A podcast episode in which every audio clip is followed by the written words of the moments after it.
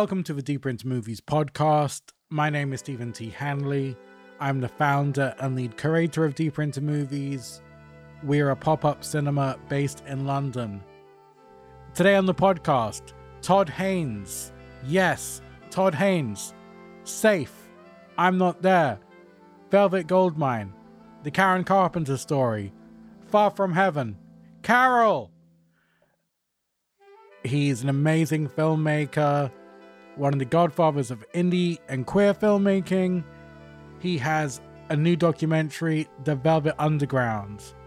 Finally, there's a VU documentary. I thought it was excellent. I thought it was dense.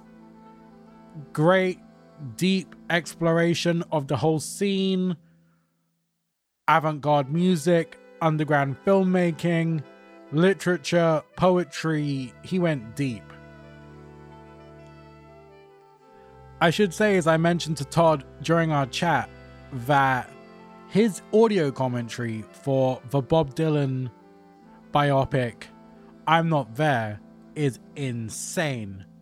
It's literally like a two hour lecture. He's just got notes, um, inspirations for the films, photography, essays, film thinking, interview ex excerpts, excerpts, excerpts. Keep that in. Fuck it. Um, yeah, excerpts. It's so great. I, I walked away knowing way more about Bob Dylan than I ever thought I would. Anyway, me and Todd Haynes talking about the Velvet Underground and his approach to assembling this amazing documentary.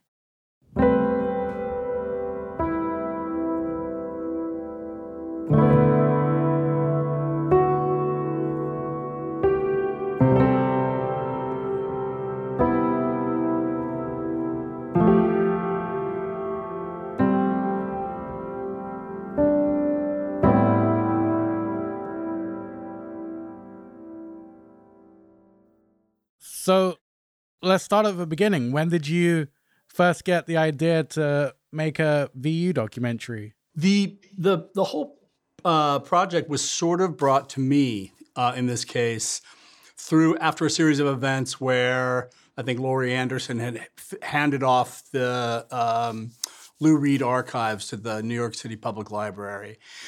And then uh, people at UMG Verve, where the masters reside, uh, David Blackman, who runs film and television there, spoke to Laurie and said, "Do you think this might be a time to maybe, you know, create a, a more in-depth uh, film or documentary about the band?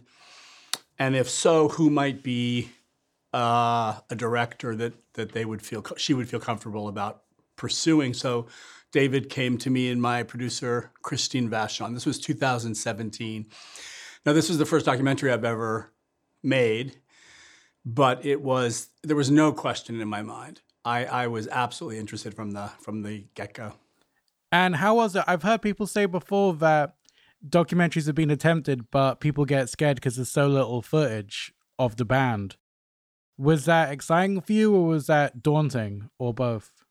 That was that was um, exciting for me uh, because I knew that where the footage of the Velvet Underground resided, the little there is, is in the films of Andy Warhol, and that they occupied this incredibly rare and un- sort of unprecedented relationship to the New York City art scene of the 60s.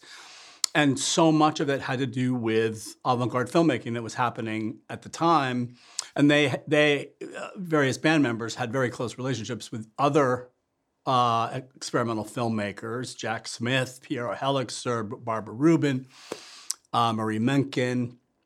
And so all of a sudden, it was like, wow, this is a this is actually less than a limitation. This is an opportunity to dive into that world and let that those films and those filmmakers' visions sort of be the way we visualize this story. Mm-hmm. The thing that threw me at first, and the thing, and it's the thing now that I can't stop thinking about. Um, that's a compliment if it does, doesn't sound like one. Was um this wild opening you have just focusing on the avant-garde music at the time and the underground films, and you open with Tony Conrad and John Cage, and I was thinking, where's the Vel- when's the Velvet Underground going to start? But that was such a audacious opening. Can you talk about that and why you chose that approach? It's funny. I was I was watching the film. Um, I don't watch it at every uh, festival that I've been visiting these days, and I was at, at Telluride and I was watching the film, and I and I and I and I was at that point in that first act of the film, yeah. and thinking, wow, people are going to forget what they're watching. They're going to forget. Wait, what movie is this again?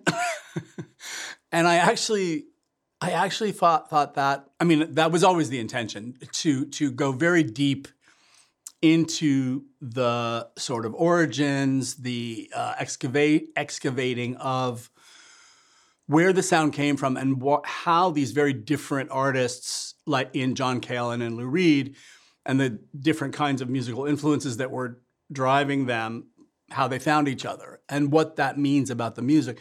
But what I think that that that sense of disorientation does is it helps you come to the music with fresh ears.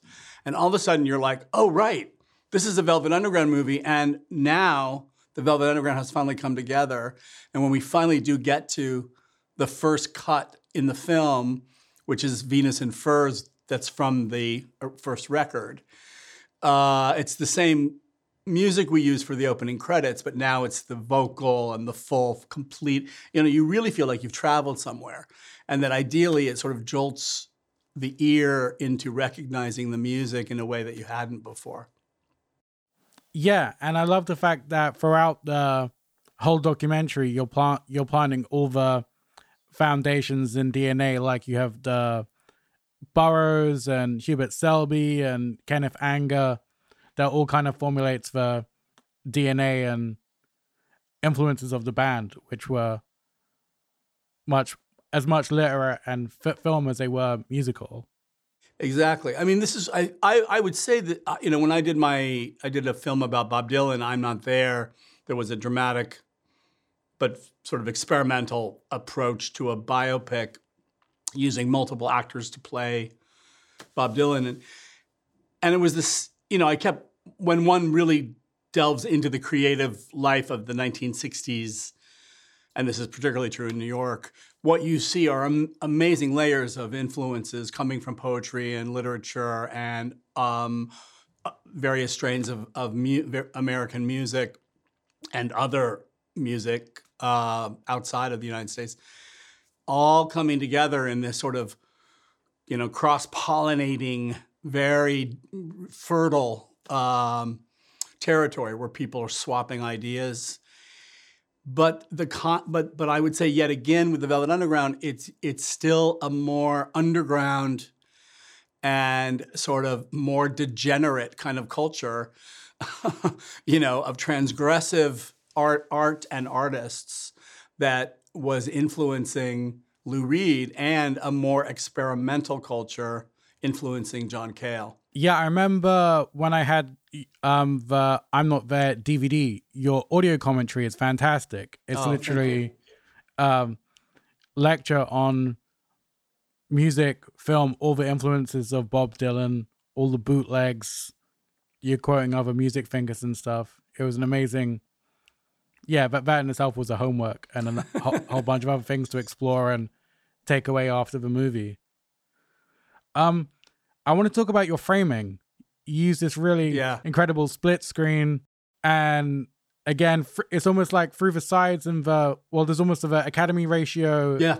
to one side, and then the two to four squares otherwise.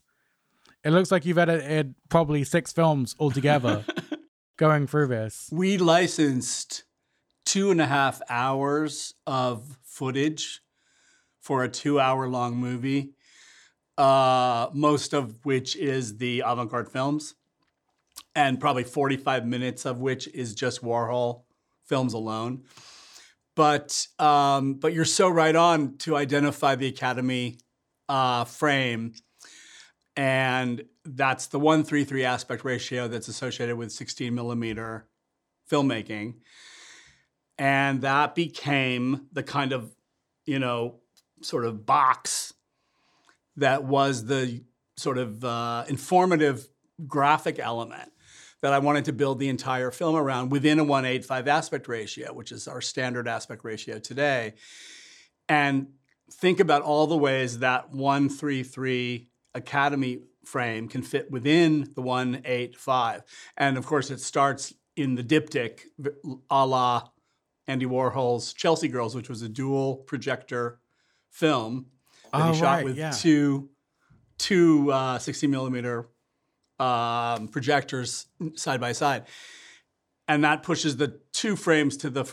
This sounds really nerdy, but actually, it was just pure graphic, uh, creative pleasure for me because we really get into, as you'll see, and, and people who've seen the film can't help but comment upon the multi-frame strategies that are used throughout the movie because they're seductive. They're not intellectual. They draw you in to the language of the times, the movement of the times, and ex- experiments that were going on within optical printers uh, in 19 in 60s experimental film, even coming out of like Charles and Ray Eames um, industrial films from the late 50s, and going all the way to feature films, dramatic films like Fleischer's The Boston Strangler in 1968 Oh yeah, that of is course. beautifully constructed multi-frame passages throughout that whole film. Again, that's coming right out of the avant-garde. Right. Was it was it was that before De Palma? I think that was definitely b- before De Palma. You know what other movie we often for I forget about is Woodstock, which uses multi oh yeah frames all the way through the film because they have so much footage and they're trying to think about how to show you the audience and the performers and details of the crowd and the weather and all that stuff at the same time and so they build this really interesting graphic um, you know montage basically on the frame Yeah, because I love when you go when you finally go. I, is it heroin that you're using as, as as this climaxing, and then you end on that full screen photo of the band? Well, heroin is the first sequence inside the factory, and it ends with a sort of rapid fire montage of stills from the factory era. Yeah. But there is that point where we go into a grid. I'm not sure if that's what you're referring to. no, it's one where you go completely full screen, which was such a Oh yeah. sensory shock. Yeah, yeah, exactly. Because the the variation would be two uh one three three squares, four one three three squares, which we used for the Stan Brakhage film during Pale Blue Eyes. Sometimes an entire grid of squares Yeah. for the 60s montage. And then, as you say, we go fully inside a single 16 millimeter frame for several parts of it, like in the Boston Tea Party s- sequence in Boston um, and others, where the- you feel the most immersion. But what we also did was for all the interviews that we conducted, we put them into the 133 aspect ratio, flush left or flush right in the frame. So they're in little squares, they're in big squares with a black border on the other side of the frame. Let's talk about your interviews. How did you go about selecting, obviously, pe- people outside of the band? It's great to see Jonathan Richman. Oh, God, yeah. What an amazing guy. The criteria for me, and this simplified things immeasurably when you're talking about the Velvet Underground, was to basically say, okay, we're going to dive into the time and place and really make that cultural moment come alive as much as possible. And therefore, I want to limit the people I talk to to people who were there um, and who are still with us, which means, you know, countless brilliant musicians, critics, uh, artists that followed the years of the Velvet Underground and who could tell us a great deal about how the Velvet Underground affected them were just excluded right off the bat. And you sort of see that more in other docs or passages about the Velvets in a Warhol documentary where critics will say, this is what makes them important, you know? Um, I wanted the film to let the audience figure that out for themselves. But in the case of Jonathan Richman, for instance, who was there. He was a teenager in Boston for 60 to 70 shows. He was the, you know, live in sort of mascot house boy or whatever, buddy of the band, driving them to the parties in his mother's station wagon after shows, you know, so into this band. Learned how to play guitar by Sterling Morrison, opened for the band at some point when he was just starting to make music himself. Uh, he served as both music critic, I mean, mu- musician who was influenced by the band, fan, and witness. So he he with with all of that incredible enthusiasm and love for for the band and and for and sort of gratitude for how how generous they were to him. Was there anyone you wanted to get but didn't want to speak? Yeah, absolutely. Well, Doug Yule is the most uh, would top that list. Um, he he's alive. He he's uh, we went to him numerous times. I, we just pleaded with him to participate. I really wanted his voice in the movie. I was not trying to exclude Doug Yule, who is often excluded in discussions about the Velvet Underground. Uh, he's an environmentalist. It was the end of the you know the the last years of the Trump era. He I think was engaged in other kinds of activities. I get it, and I and I think people, you know, there are times in people's lives where they they're ready to talk about, you know, their early life and and history, and there are times where they want to be engaged in what they're doing now. So I I, I do get that, but I uh, but it was a loss for the film for sure. Gerard Malanga was al- also somebody we really tried to get on film, and he he was reluctant, and um, I think his presence is felt. I think both of their presences are felt with what we could find, but um, I would have loved to have had both of them participate. And how was it speaking to Lou Reed's sister? It was intense, actually, as you can see. she was worried about the way these sort of myths about Lou Reed's family have been circulated um, time and again in biographies, starting with Lou Reed's own accounts of his shock treatment himself.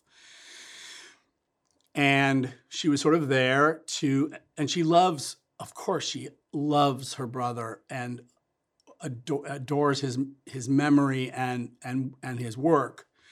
But I think she also felt like it was it was too easy and too simplistic to simply blame parents for a kind of homophobic fixation on their son, when in fact Lou was a complicated teenage kid who exhibited a lot of the same issues and hostilities and and defenses that I think people would describe in him later in his life throughout his whole life.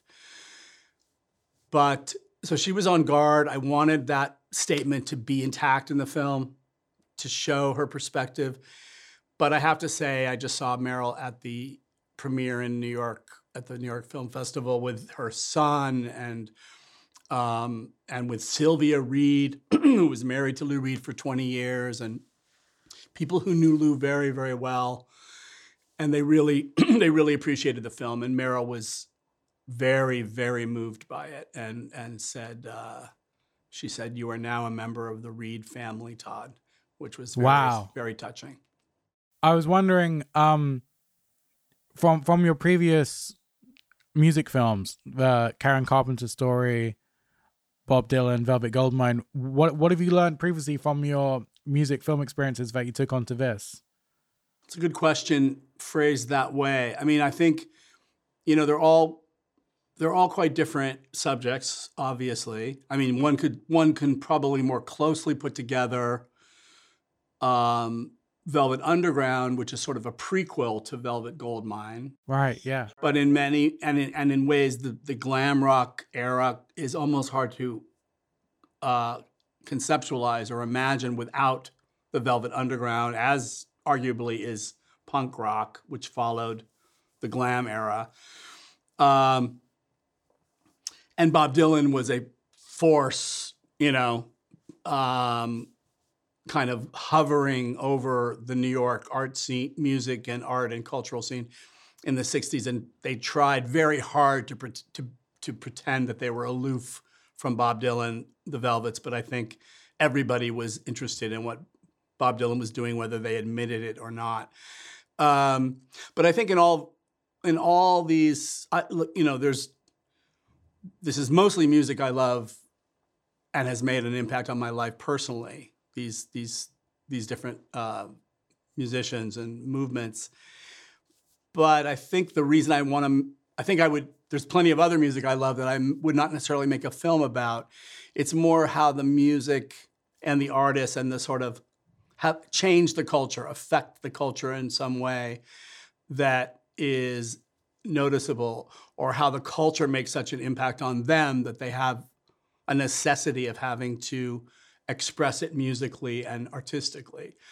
Um, and in the case of Karen Carpenter, of course, who sort of is an outlier in some of these other artists, um, it's about that music has a specific memory for me as a kid, but it's so much more about issues around illness and what it and femininity and and um, what it means to be a young woman in the spotlight and how that affected her in a in a in, in a pop context and the unique pressures of family that surrounded her life.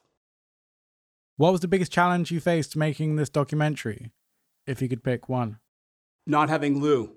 Right. There's no there's no there's no question that that was the structuring absence of the film that the film had he been alive uh, he would have been the somebody I would have uh, wanted to speak to right away. I would need his approval. I would want his permission. I would want his his um, you know uh, sanction to do this to begin with. Um, and it would have been a different film. And I don't know what kind of film that would have been. How how differently how how different a film it would have been had he been here. Um, but limitations can can inspire you also and create creative uh, necessities for how to deal with them and force you to think about your choices in, in a lot of different ways that without them you may not go in as deeply on some of those things. And so we scoured his the history of Lou Reed talking about the Velvet Underground and all of his interviews. I didn't wasn't interested in showing clips from all the different eras on videotape and uh, it wasn't part of the sort of aesthetic language of the film but his voice is such a huge and his statements are such a huge part of it of course his images in the in the photo archives we have in the films we have but it also means that those uh, interview clips that we have at the end of the film land with i think a, a greater impact and poignance um, because we haven't been watching Lou speaking on camera. And because we haven't seen him performing live as he does at the end with John Cale in that reunion clip from Paris. And finally, I was wondering after having so many years of doing a deep dive into Velvet Underground, how has how has your relationship changed with music? Do you have a new favorite album or Lou solo record that you discovered along your journey? Um, not. I, I don't think it changed. It just deepened my appreciation and and my relationship to all of this. Um, this music. I, I feel like I got to know like the music, the work of of La Monte Young, and in, in a much deeper in a way I hadn't before this film. That and that was extraordinary. But you know the thing that's so unique about the Velvets is they only put out four records and then they disbanded. And and most people are most familiar with the first record, Velvet Underground, Nico, the Banana record, and it's a hugely influential record. It's now you know probably rated the most, in, you know, the best record of the 1960s by Pitchfork or what have you, which took a long time in coming to get to that kind of status, particularly for that decade. Um, but the amazing thing is how they're all so different from the next. Each record is so coherent in its own style and and sensibility, and they're quite different. Maybe that's least true for the last record, uh, Loaded, which is more of a feels a little bit more like a collection of songs and a kind of preview of coming attractions for the imminent career solo career of Lou Reed, um, and that Moe doesn't play drums on it. I think, you know, doesn't bind that album together in quite the same way as the others, but those first three records are just so comprehensive and thorough as musical statements. They're all they're almost concept records unto themselves, um, and it's amazing concentrated amount of work for such a short time. I agree. Even Loaded has some great tracks. Oh God, Lotus Lotus Loaded has just one great track after the next. yeah. Uh, I mean, uh, uh, no, without a doubt. Okay, this has been such a pleasure talking to you. Likewise, thank you so much. Thanks for your services to cinema. Take care. Thank you, buddy.